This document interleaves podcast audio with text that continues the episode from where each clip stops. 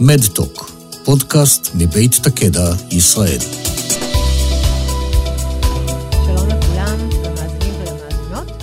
אני ליאת אלון, מתקדע ישראל, ואנחנו היום בפרק נוסף של מדטוק, פודקאסט של אה, חברת תקדע. ואנחנו היום בפרק מיוחד, אנחנו מתארחים אצל אה, יהודית כץ. שלום יהודית. היי, מה קורה? אני בסדר, תודה. אז יהודית כץ, למי שלא מכיר, ואני מניחה שאין הרבה כאלה, היא יזמית, מאמנת ומרצה בתחום של פסיכולוגיה חיובית, בעלת הפודקאסט חושבים טוב, והתכנסנו כאן היום לשיחה באמת כדי ללמוד אה, מיהודית איך אנחנו יכולים לאמץ את העקרונות של הפסיכולוגיה החיובית אה, גם לעולמות של אה, אה, בריאות עבור אה, מטופלים ובני משפחתם. אז יהודית, זה בעצם הפרק השני שאת מתארחת אצלנו. בפרק הראשון דיברנו קצת על מיינדפולנס ואפילו תרגלנו יחד. אה, והפעם רצינו לדבר על עושר ומחלות כרוניות. משהו שבהגדרה נראה כמו טעות בנושא או משהו שהוא אה, לוגית לא, לא מסתדר. אה, אבל אני ארצה להעביר את השרביט אלייך, בכלי שתוכלי לספר לנו גם קצת על עצמך וגם איך זה מסתדר ביחד, עושר ומחלות כרוניות. אוקיי, okay. אז, אז אני אתחיל מעל עצמי. כן. אז בגדול המטרה של, של כל מה שאני עושה היא בעצם לחבר בין כלים, עקרונות, מחקרים שמגיעים מתוך העולם של הפסיכולוגיה החיובית, שעוד שנייה נסביר מה זה, ותחומים שכנים, אבל לבין אנשים כמוך, כמוני, קהל רחב ש, שרוצים לחיות חיים יותר מלאים, משגשגים, מאושרים. Uh, ברוב הזמן שלי אני מלווה תהליכים אישיים בפגישות אחד על אחד של שינוי הרגלים, קבלת החלטות ועוד. Uh, בשאר הזמן אני מרצה במגוון ארגונים ולקהל רחב. Uh, יש די הרבה פעילות שאני עושה להנגשה של ידע לקהל רחב, כמו הפודקאסט שציינת, ותודה על הפרגון.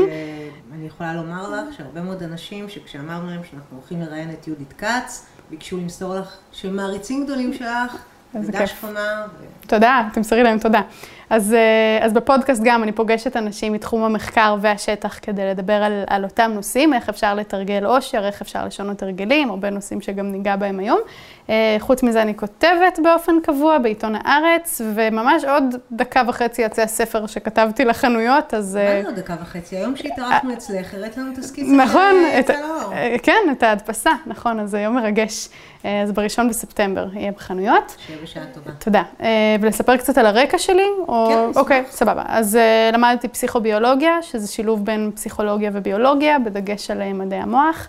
עשיתי מחקר נוירופסיכיאטרי בבית חולים הדסה עין כרם, גם מחקר יותר מוחי וגם אחד יותר פסיכולוגי. Uh, האמת שעל אחד מהם אולי נדבר היום. Okay. ולמדתי אימון פסיכולוגי באוניברסיטת תל אביב, וטיפול קוגניטיבי התנהגותי, CBT, שגם זה הרבה ייכנס לנו לכאן היום, באוניברסיטת חיפה.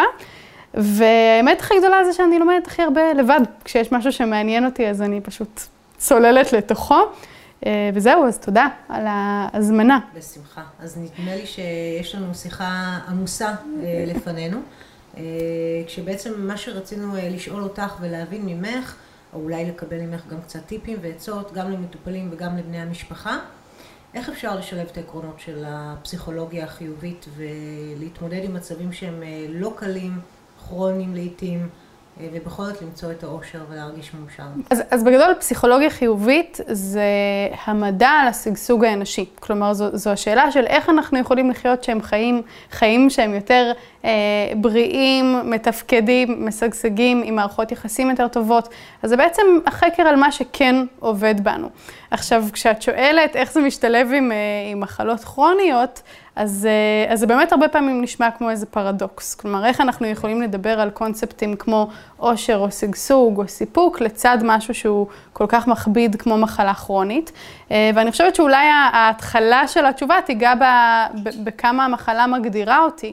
כי אנחנו לא נתווכח שמחלה כרונית היא משהו שפוגע באופן משמעותי אה, באיכות חיים של הבן אדם, אבל לצד זה יש עוד, נכון? יש, יש עוד ספק. חיים שלמים שמתקיימים. אנחנו שומעים את זה מהרבה מטופלים שהם לא רוצים שהמחלה תגדיר אותם.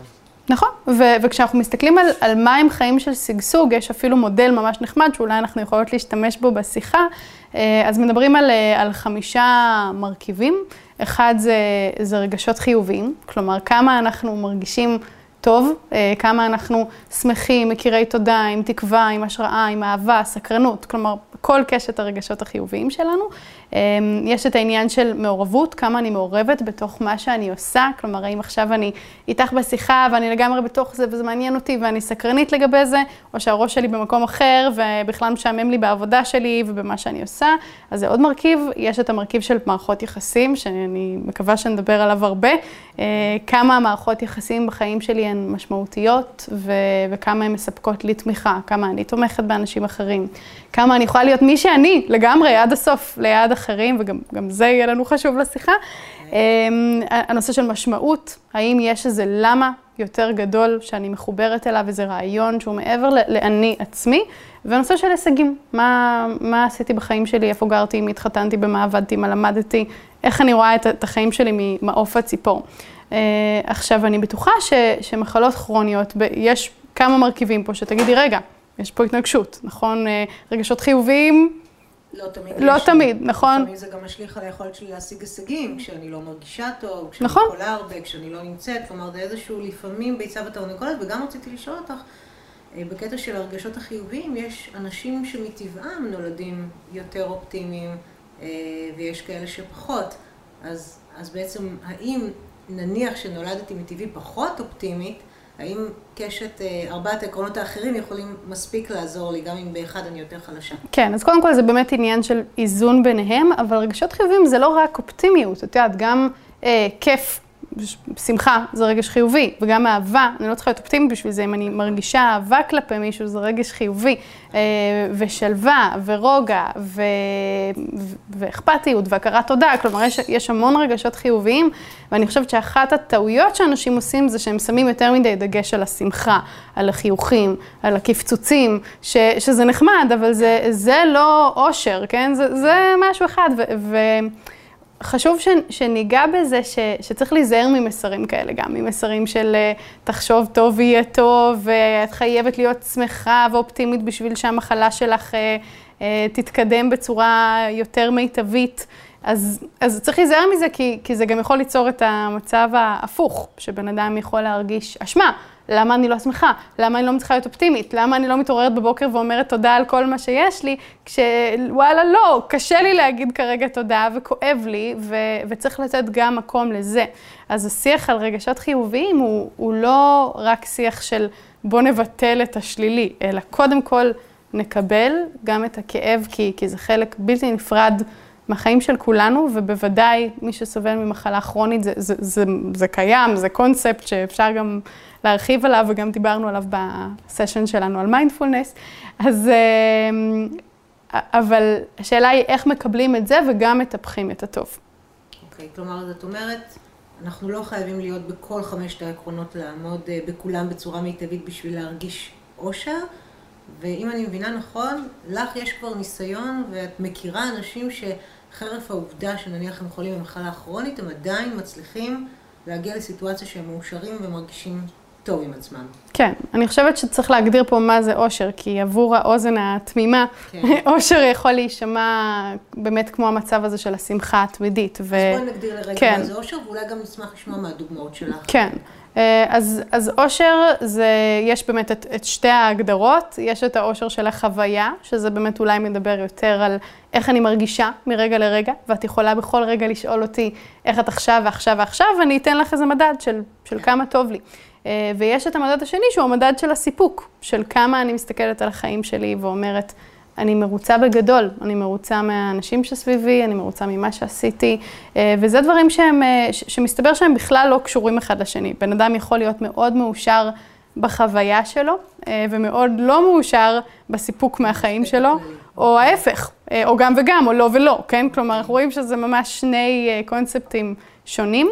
אה, ואחת מהטעויות שאנחנו עושים זה שאנחנו כל הזמן מערבבים ומתבלבלים בין שני הדברים האלה. אז, אז בגדול, אושר זה שילוב בין רגשות מרגע לרגע, אה, לבין משהו הרבה יותר רחב, סיפוק מהחיים, שביעות רצון, אפשר לקרוא לזה.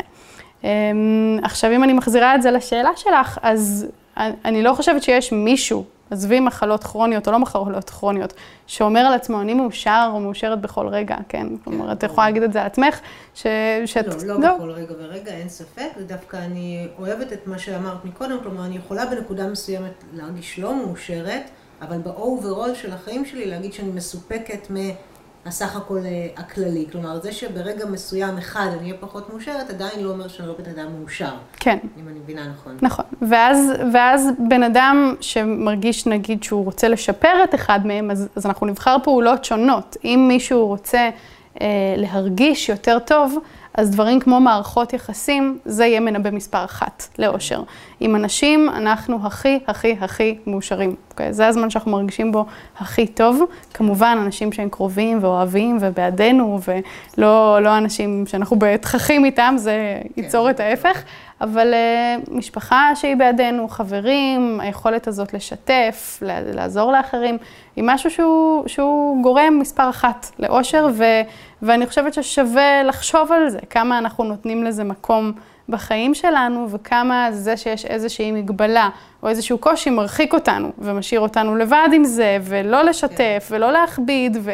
אז זה, זה אני, משהו שאני מניחה שיש אנשים מסוימים עם... לא, אין ספק שזה דילמות ש, שעוברות לכל אחד בראש, אם באמת אה, לשתף ולערב בני משפחה, כמו שאת אומרת, בשביל אה, אה, לא להכביד או לא להקשות, אבל מצד שני צריך לקחת בחשבון שאם מרחיקים את הקרובים לנו, זה בעצם פוגע לנו במדד העושר, כמו שאת אומרת, כן. או ביכולת להיות מאושר. מאוד.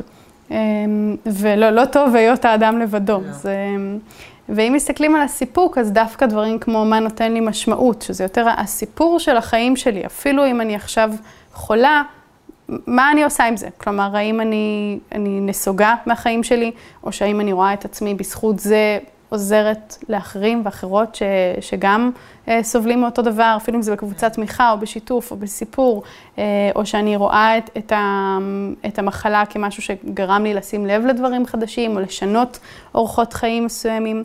אה, זה אני יכולה לספר סיפור שליוויתי פעם מישהי שהיא, אה, שהיא חלתה בסרטן השד, ו, וברגע הראשון זה היה, החיים שלי נהרסו. כלומר, כל מה שקיוויתי, כל מה שבניתי, כל מה שאני מחכה לו, הכל, הכל על הולד. את יודעת, מבן אדם עם אה, משפחה, ילדים, קריירה וכל מה שאנחנו מכירים, זה הופך ל... אני עכשיו סרטן השד. זה, זה כל מה שאני עושה כרגע, בהקרנות, בטיפולים, בכימותרפיה. ו, והדבר הזה גרם לה לאט לאט לחשוב מה באמת חשוב לה. והיא הבינה שהרבה דברים שהיא חיה לפיהם עד עכשיו, הם בכלל לא מה שהיא רוצה לחיות. כלומר, היא אומרת, אני, אני לא רוצה ללבוש יותר סקיני uh, ג'ינס. זה לא נוח. Uh, אני רוצה ללבוש שמאלות משוחררות. ואני לא רוצה לעמוד בפקקים כל יום ולעבוד עד שמונה בערב ולהספיק לראות את הילדים שלי רק לפני שהם הולכים לישון.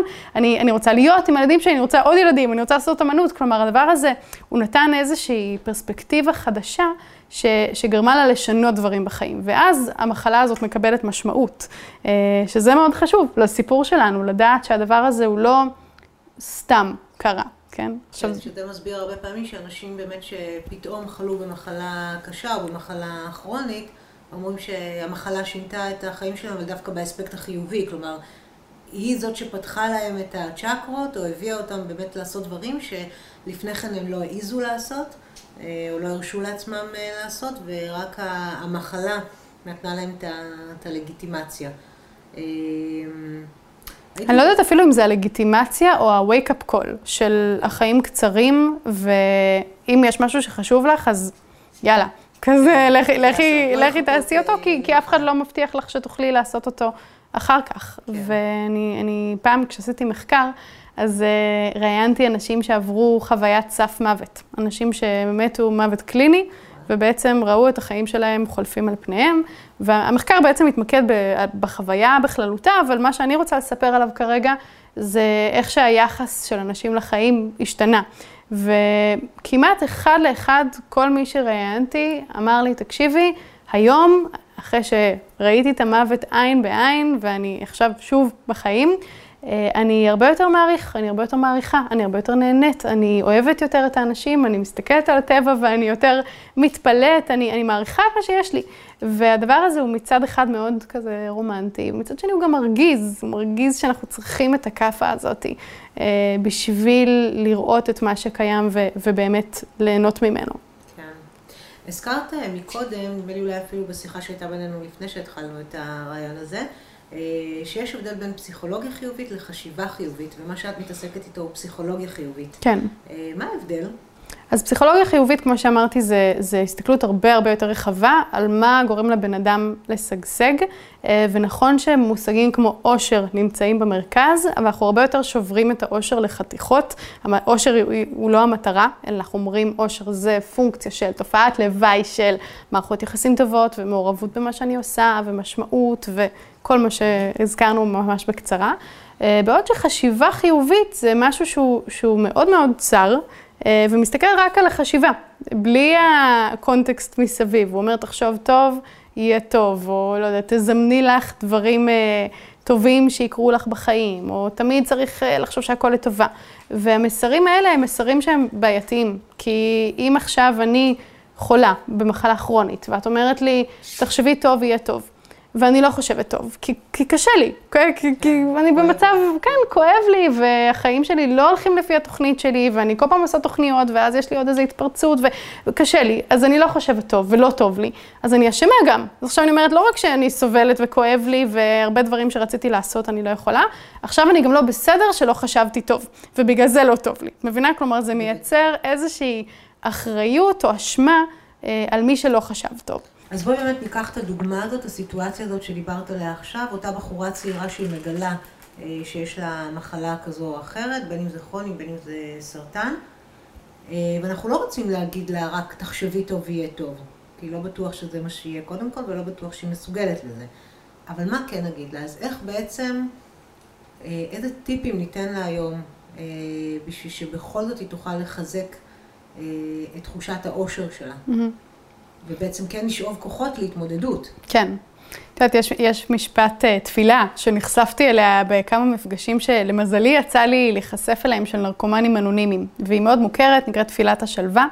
Uh, וזה הולך ככה, תן לי את הכוח לקבל את מה שאין ביכולתי לשנות, את האומץ לשנות את מה שכן, ואת התבונה להבדיל ביניהם. ואני חושבת שהרבה מהסיפור של, של אושר, ובטח כשאנחנו מדברות על מחלות כרוניות, יושב על הנקודה הזאת, של איפה, הדבר, איפה הדברים שאני צריכה לקבל, שעכשיו יש מצב שלא בחרתי אותו, לא רציתי אותו, לא דמיינתי אותו מעולם, זה לא פייר, זה לא הוגן, אין לזה סיבה, כלומר, באמת, כן. מצב ככה, בום, נפל.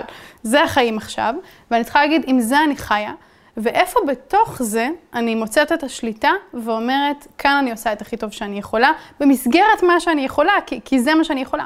ושם אני נותנת את המאה אחוז שלי, ולא נכנסת לפסיביות. ואני חושבת שהדבר הזה הוא מאוד מאוד מבלבל, כי מצד אחד מאוד קל להיות במצב שאני אומרת, אני לא מקבלת את מה שקורה לי, ואני מנסה לעשות הכל, ואז אני רק מתאכזבת, נכון? כי, כי הגוף כן. שלי אומר לי, את לא יכולה, ואת צריכה לנוח. ו, אה, ואם אני עובדת בעבודה שהיא עבודה מאוד מאוד מלחיצה, ודרך אגב, יצא לי פעם לעבוד עם מישהי כזאת ש, אה, שסבלה מקרון, מקרון, ו... והיא עבדה בעבודה מאוד מאוד לחוצה, וזה פשוט החריף לה, כל פעם זה היה גורם לה להחרפות של המצב. וזה איזשהו חוסר קבלה, ש, שזה לא מתאים כרגע. כלומר, צריך משהו אחר שיתאים. אז מצד אחד קל לבטל את זה ולנסות לא לקבל את זה. ואז כל פעם מחדש, החיים ייתנו לי את זה בפרצוף ואני אתאכזב.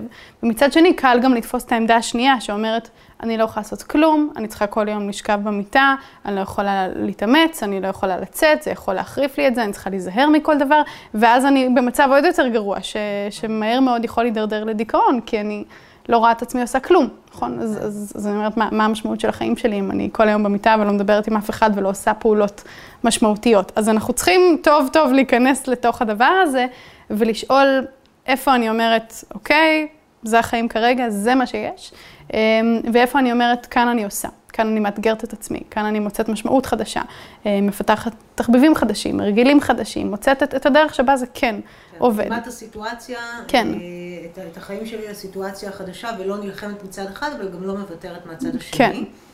והזכרת פה איזושהי מילה שהייתי רוצה שניגע בה, וזה הנושא של הפסיביות. כן. אה, הייתי שמחה קצת לשמוע ממך את העמדה שלך, איך מתחבר העולם של... פסיביות אל מול, אל מול פרואקטיביות, אה, אל מול עושר. Mm-hmm. כלומר, אה, האם יש לנו איזה שהן אה, המלצות, או האם מהניסיון שלך אנחנו רואים שאנשים שהיו יותר פרואקטיביים בניהול המחלה שלהם, גם הצליחו יותר לשמור על רמה טובה של עושר, והאם זה גם אפילו אולי תורם ל-well-being ואפילו mm-hmm. להחלמה, או שאנחנו לא יודעים כל כך מה לומר על זה. כן, אני יכולה לומר שכמה שאנחנו, באופן כללי, עוד לפני מחלות כרוניות, שכמה שאנחנו יותר פרואקטיביים, אנחנו גם יותר מרגישים שמשהו שלנו והוא בידיים שלנו, נכון? זה שונה אם את uh, הקמת עסק מאשר אם את, uh, מישהו אומר לך מה לעשות, את מרגישה יחס אחר נכון. לדבר הזה. אז, uh, אז ברגע שאת פרואקטיבית, את יכולה לקבל אחריות על ההחלטות שלך, את יכולה להרגיש שיש לך שליטה כלשהי, אפילו ברמת ה... את יודעת, את בוחרת uh, איך לבלות את הזמן, איך להקל על הכאב, לאיזה רופאים ללכת, כלומר, משהו שם הופך להיות יותר שלי ובידיים שלי, וזה מאוד חשוב. להרגיש את הסוכנות הזאת בחיים שלי. אז, אז זה חלק מאושר, כי באמת האושר אמרנו שהוא מחולק לפעולות קונקרטיות, וכל אחת מהפעולות האלה אני צריכה לעשות באופן אקטיבי. זה לא משהו שפשוט יש לי או אין לי אותו. אם ניקח למשל כמה דוגמאות ספציפיות למה כן. גורם לאנשים לאושר, אז uh, הצבת מטרות משמעותיות, אוקיי? זה משהו שאני צריכה לעשות, נכון? זה לא פשוט קיים לי. כן. אני צריכה לפעול בזה, ואני צריכה למצוא מטרה שהיא, שהיא משמעותית לי, באופן אישי, לא כל דבר שנחשב אה, טוב, הוא יהיה טוב לי. אז אני צריכה למצוא משהו שנותן לי משמעות, שמניע אותי, אני צריכה להיות פה אקטיבית. אה, אם דיברנו קודם על הכרת תודה, הזכרנו את זה קצת ברגשות החיוביים. זה גם משהו שאני צריכה לתרגל, נכון? כי המוח שלי אומר לי, כואב לך, את לא יכולה לעשות מלא דברים. הנטייה הטבעית שלנו היא, היא לשים את כל הפוקוס על זה, ולקרוא על זה עוד ולהתעסק בזה עוד, ו- ואנחנו הופכים להיות מהר מאוד מומחים למחלה כרונית, אה, כשאנחנו שוכחים את, את שאר הדברים. אז גם פה זה דורש ממני משהו מאוד אקטיבי, לעצור, לשאול מה כן יש, ממה אני נהנית, מה עושה לי טוב. את הדברים שעושים לי טוב אני יכולה להכניס יותר לחיים שלי. גם פה אני צריכה להיות אקטיבית, נכון? צריכה לקבוע עם אנשים, צריכה להתנסות בדברים, צריכה לצאת מהבית, דורש ממני גם אקטיביות. אה, דיברנו על מיינדפולנס קודם, גם זה דורש ממני לתרגל באופן אקטיבי, משהו שהוא לא הנטייה הטבעית שלי. אז, אז בגדול, כן. אנחנו... בגדול זה נשמע לי עבודה לא פשוטה זה לא להיות פשוט. מאושר. לא, זה לא פשוט. צריך להחליט שאת רוצה לעבוד בזה. כן, זה, את יודעת, ההגבלה לכושר היא תמיד עובדת. את לא תהיי בכושר אם לא תצאי ותרוצי ותרימי משקולות ותלכי לאיזשהו חוג, וכל אחד צריך למצוא את הדרך שלו, נכון? מישהו צריך ללכת לחוג כדורסל, ומישהו ירוץ, ומישהו ישחה, ומישהו ילך, תלך לזומבה, וכל אחת מוצאת את מה שעובד לה, אבל, אבל אין, אין אוכל בחינם. נכון. כזה, מה זה? קשה ללכת, אבל כיף לחזור מהשיעור הזה, כן, נכון? ויש גם דברים שכיף לעשות. כלומר, אה, נכון. כי הם פשוט כיפים. כל אחד אה, כן. עם משהו... אה, כן. אז אני אשמח ככה, אנחנו, אני מניחה עוד מעט לקראת סיום. יש עוד מלא על מה לדבר. אז, כן.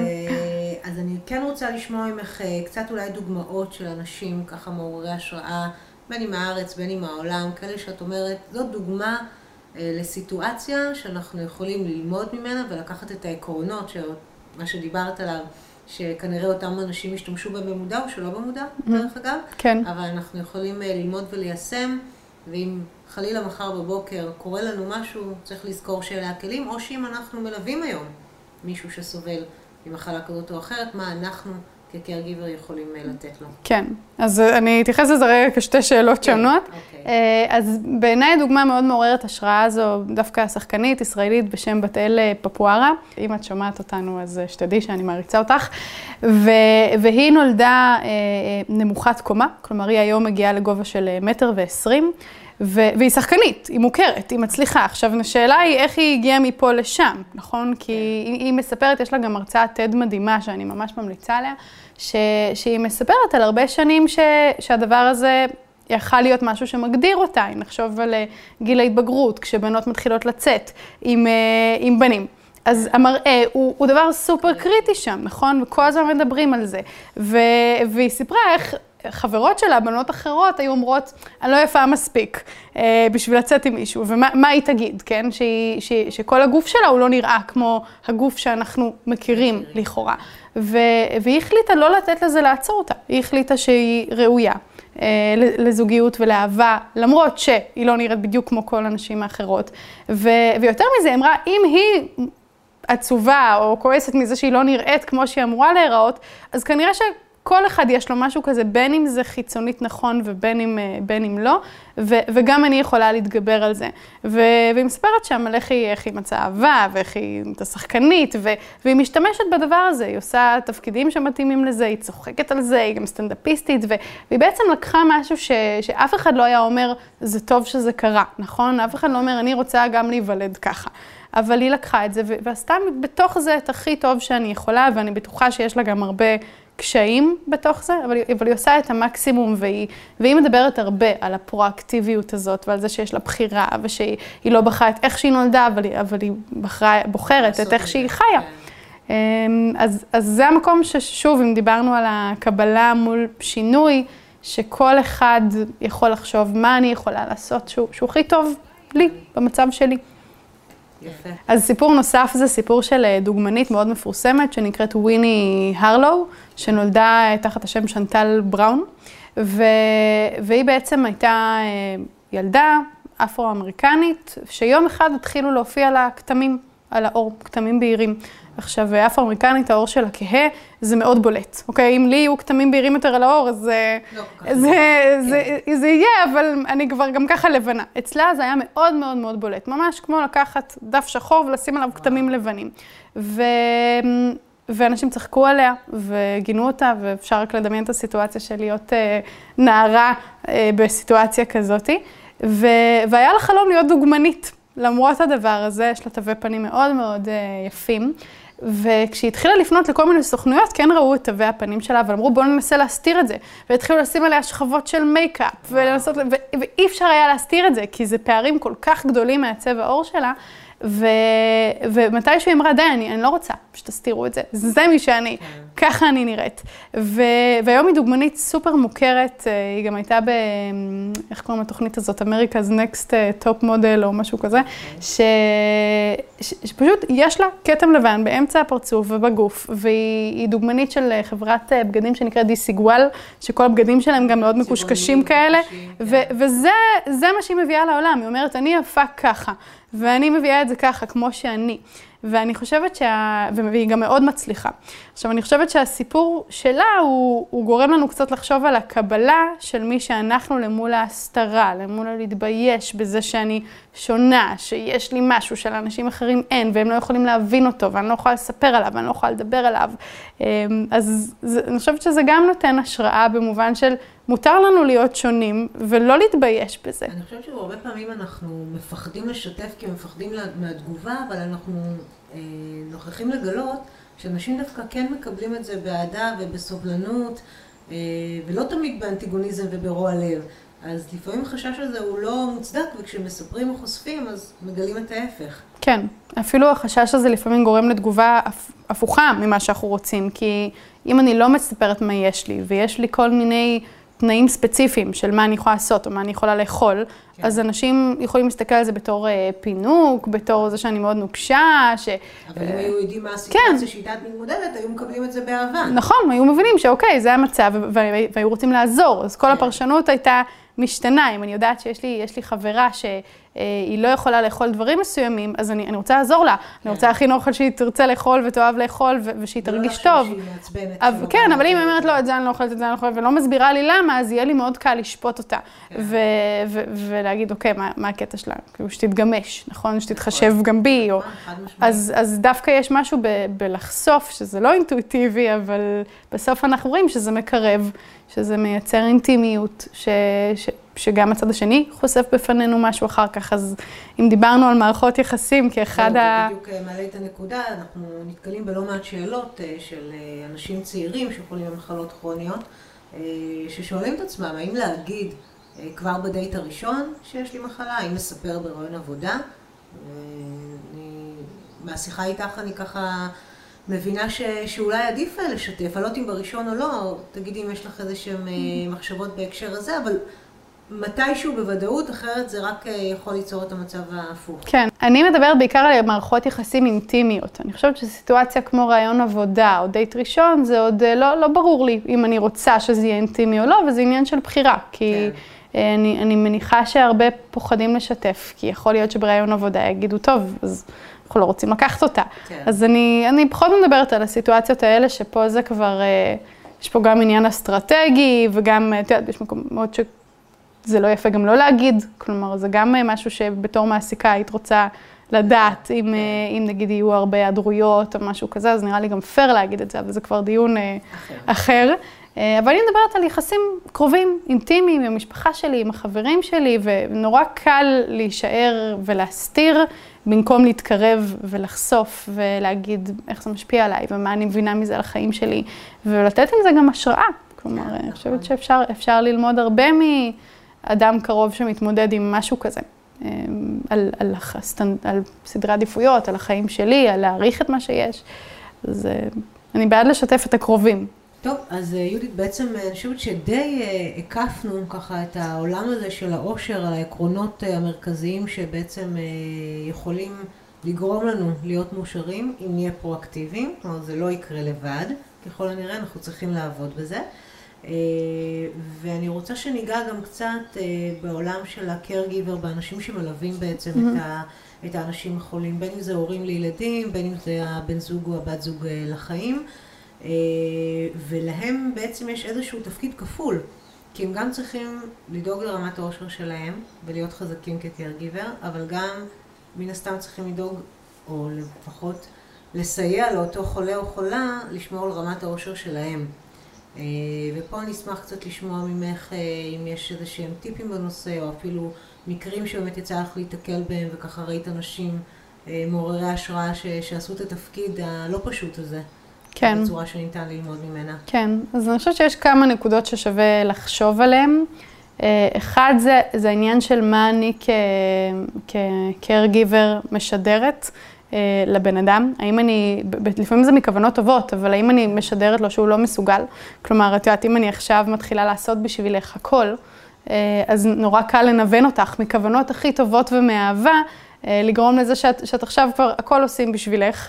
ו, ואז אני משיגה את התוצאה ההפוכה, כי בסוף אנחנו, אנחנו רוצים להגיע למצב שהבן אדם עושה את הכי הרבה שהוא יכול, ו, ומרגיש מסוגל. מסוגלות זה אחד מהצרכים הפסיכולוגיים הבסיסיים שלנו, להרגיש שהי, אני, אני אוטונומית, אני בן אדם לחיי, ואפילו אם, אם יותר קשה לי לעשות את זה, עצם זה שאני רואה את עצמי עושה את זה, יש בזה, יש בזה כוח אדיר. אז פה צריך להיזהר, מצד אחד אנחנו רוצים לעזור, אנחנו לא רוצים להגיד לבן אדם, יאללה, סתדרי לבד. מצד שני צריך להיזהר מה over לתת שירותים, ה over לעזור, לפתור לך גם את מה שאני לא צריכה. וגם כבטח, אם רוצים לתת לי יותר מדי, אני גם צריכה לעשות stop. אני, כל עוד אני מסוגלת, אני חייבת להמשיך להרגיש את התחושה הזאת ול... לשדר את זה גם הלאה. נכון, יש, יש מחקר נחמד בהקשר הזה, זה קצת כזה אנקדוטה צד, אבל של אלן לנגר, שהיא פרופסור חוקרת, בעיקר בתחום המיינדפולנס, אבל עוד תחומים, ש, שהסתכלה על אנשים בבתי אבות, וחילקה אותם לשתי קבוצות, לקבוצה אחת אמרו, אנחנו נעשה בשבילכם הכל, את יודעת, אנשים מבוגרים, זקנים, נסחב לכם את המזוודות, נטפל לכם, נכין לכם אוכל, ננקה לכם הכל, אתם רק, את יודעת, אורחים פה, תנוחו, תעשו מה שאתם רוצים, וקבוצה שנייה היה להם משימות. אם הם רצו צמח, הם היו צריכים לדאוג לצמח שלהם. ואם הם רצו אה, אוכל, הם היו צריכים להכין. כלומר, הם היו צריכים להיות הרבה יותר עצמאיים בכל המטרות שלהם. וראו שהקבוצה העצמאית היא הרגישה יותר טוב, חיה יותר זמן, הייתה יותר בריאה, כי יש משהו בזה שאני צריכה לעשות, ש, שאני נשארת בן אדם תפקודי. אז, אה, אז זה משהו שגם כמטופלת וגם כמשפחה שווה... להיות באיזון העדין הזה, ולראות איפ, מה, מה התוצאה, ואין פה מתכון, כי יש מישהו שבשבילו זה יהיה קצת, מישהו, אחר זה יהיה הרבה, זה מתפרש אצל אנשים. אבל לזכור שלא חייבים לעזור בהכל, צריך כן. להשאיר את תחושת המסוגלות. כן, ואפשר גם לדבר על זה באופן פתוח, כן, כלומר, איפה באמת את צריכה את העזרה שלי, ואיפה זה... את רוצה לראות את עצמך מצליחה כן. לבד, כלומר, זה לא צריך להיות משהו שעושים בחדרי חדרים, אפשר גם לפתוח את זה לדיון. והדבר השני שגם הזכרנו אותו בשיחה זה העניין של ההגדרה, כלומר כמה בסוף הבן אדם מוגדר על ידי המחלה, כמה אני אומרת, אה, אה, יש לי ילדה אחת שקוראים לה, אה, לא יודעת, רוני, וילד אחד שקוראים לו תום, וילד אחד שהוא חולה בזה. כלומר, כמה זה הופך להיות המהות של הבן אדם. שזה משהו שהוא גם נמצא שם, במה שאנחנו אחרי זה בוחרים לעשות, איך שאנחנו מדברים, לראות בבן אדם הזה עוד דברים ו... ולעשות איתו. כן. Um, עוד דבר זה, זה באמת לבדוק עם, אמ, את יודעת, עם המטופל, כמה, כמה הוא רוצה שידחפו אותו. כלומר, אנחנו גם לא רוצים לפמפם לבן אדם, אה, תחשוב טוב, חשיבה חיובית, אה, תעשה עם עצמך משהו בשביל לא לייצר את האשמה הזאת. אז אני חושבת שהרבה שיח פתוח וכנה ומקבל, בסוף חמלה, לגיטימציה, קבלה, זה מרכיבים טובים בכל מערכת יחסים, אבל כאן הם דרושים במיוחד. כי אני מתארת לעצמי ש, שגם להיות חולה וגם להרגיש שהמשפחה שלי חושבת שאני סתם מרחמת על עצמי, או... אז, אז זה נורא, כלומר זה גם ניכור מהסביבה. אז צריך פה, צריך מערכת יחסים טובה. בסוף אה, הדברים האלה הם חלק ממערכת יחסים. אוקיי, יהודית, אז אה, אני חושבת שלמדנו פה המון. אה, נתת לנו הרבה כלים וחומר למחשבה, גם אם אנחנו מטופלים וגם אם יש לצידנו caregiver שדואג לנו. אה, רגע לפני שנסיים, למרות שזה מרגיש לי שיש עוד מלא על מה לדבר. כן. אה, קצה המזלג נגענו פה. בדיוק. כן. אז אולי עוד איזה מחקר או משהו שאת רוצה לשתף אותנו ככה רגע לפני, ואפילו איזושהי תובנה או מסר סופי ככה למי שצופה, רואה אותנו. כן, אז, אז יש מחקר שאני ממש ממש אוהבת, שזה מחקר של ברוני וור, שהייתה אחות סיעודית אוסטרלית, שבעצם אה, עבדה בהוספיס. ישבה עם אנשים לקראת סוף חייהם, ובעצם ליוותה אותם אל מותם. ו... ושם היא שמעה על אנשים, עם אנשים על החיים שלהם ועל החרטות הכי גדולות שלהם.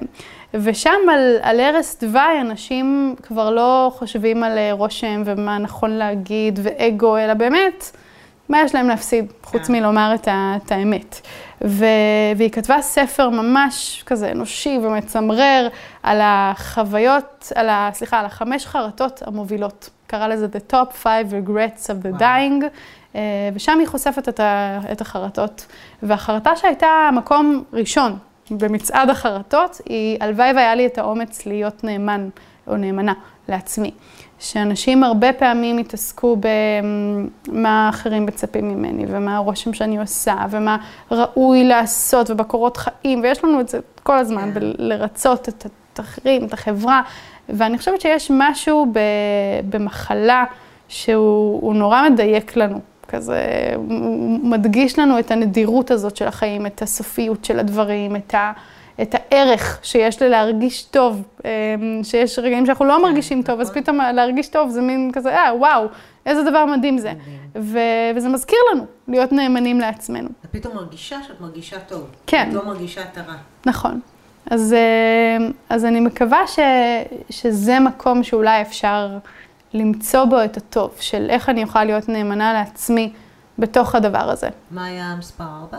מספר ארבע? היו עוד, היו עוד כן. 4. היה את העניין של... אה, סליחה, מה היה מספר שתיים? כן, כן. אמ, אז היה את אה, הלוואי והייתי עובד פחות. ונמצא עם אנשים יותר, כלומר אנשים, זה האמת משהו שהגיע בעיקר מגברים, אבל גם עברו כן. כמה שנים כן, מהמחקר הזה, ואני חושבת שהיום נשים יכולות גם להתחבר לזה. שאנחנו משקיעים המון המון המון בעבודה ופחות באנשים, דיברנו על אושר אה, בהקשר הזה. אה, היה את הלוואי והייתי נאמנה לרגשות שלי, ומדברת על הרגשות שלי, נותנת להם מקום, אה, והיה את זה שהלוואי והייתי מאפשרת לעצמי להיות מאושרת. אז יש לנו, זה... זה מחזיר אותי, כי בתחילת שיחה דיברנו על חמש עקרונות לאושר, ועכשיו את גם מדברת על חמשת החרטות הכי גדולות. כן. אז צריך לזכור את זה. אה, לתרגל את חמשת העקרונות אה, לאושר בשביל לא ליפול בחמשת הסיבות אה, או החרטות כן. המשמעותיות שלנו לקראת הסוף. יולית, המון תודה. תודה על ההזמנה. תודה לך שהסכמת לארח אותנו, ונאחל לכולם קודם כל בריאות. בהצלחה עם הספר. תודה. שנמשיך לשמוע את הפרקים המרתקים שלך. תודה רבה. בפודקאסט חושבים טוב. ושנאמץ את העקרונות האלה, גם כבריאים, גם ככאלה שמתמודדים עם אתגרים רפואיים. ותודה שאתם משקיעים ככה עבור uh, מטופלים, זה ממש צעד לא מובן מאליו בעיניי לעשות בכלל משהו כזה. תודה. זה כיף תודה לדעת שזה קיים, מעבר לזה שכיף לי גם להשתתף. בשמחה. תודה, יהודית. עד כאן בפרק הזה של מטוק, פודקאסט מבית תקדע ישראל. מוזמנים להאזין לכל האפיזודות שלנו שנמצאות גם באתר תקדע co.il וגם בחנויות הפודקאסטים של אפל וגוגל. תודה שהייתם איתנו, ותמשיכו לעקוב אחרינו כדי שנהיה קשובים לבריאות.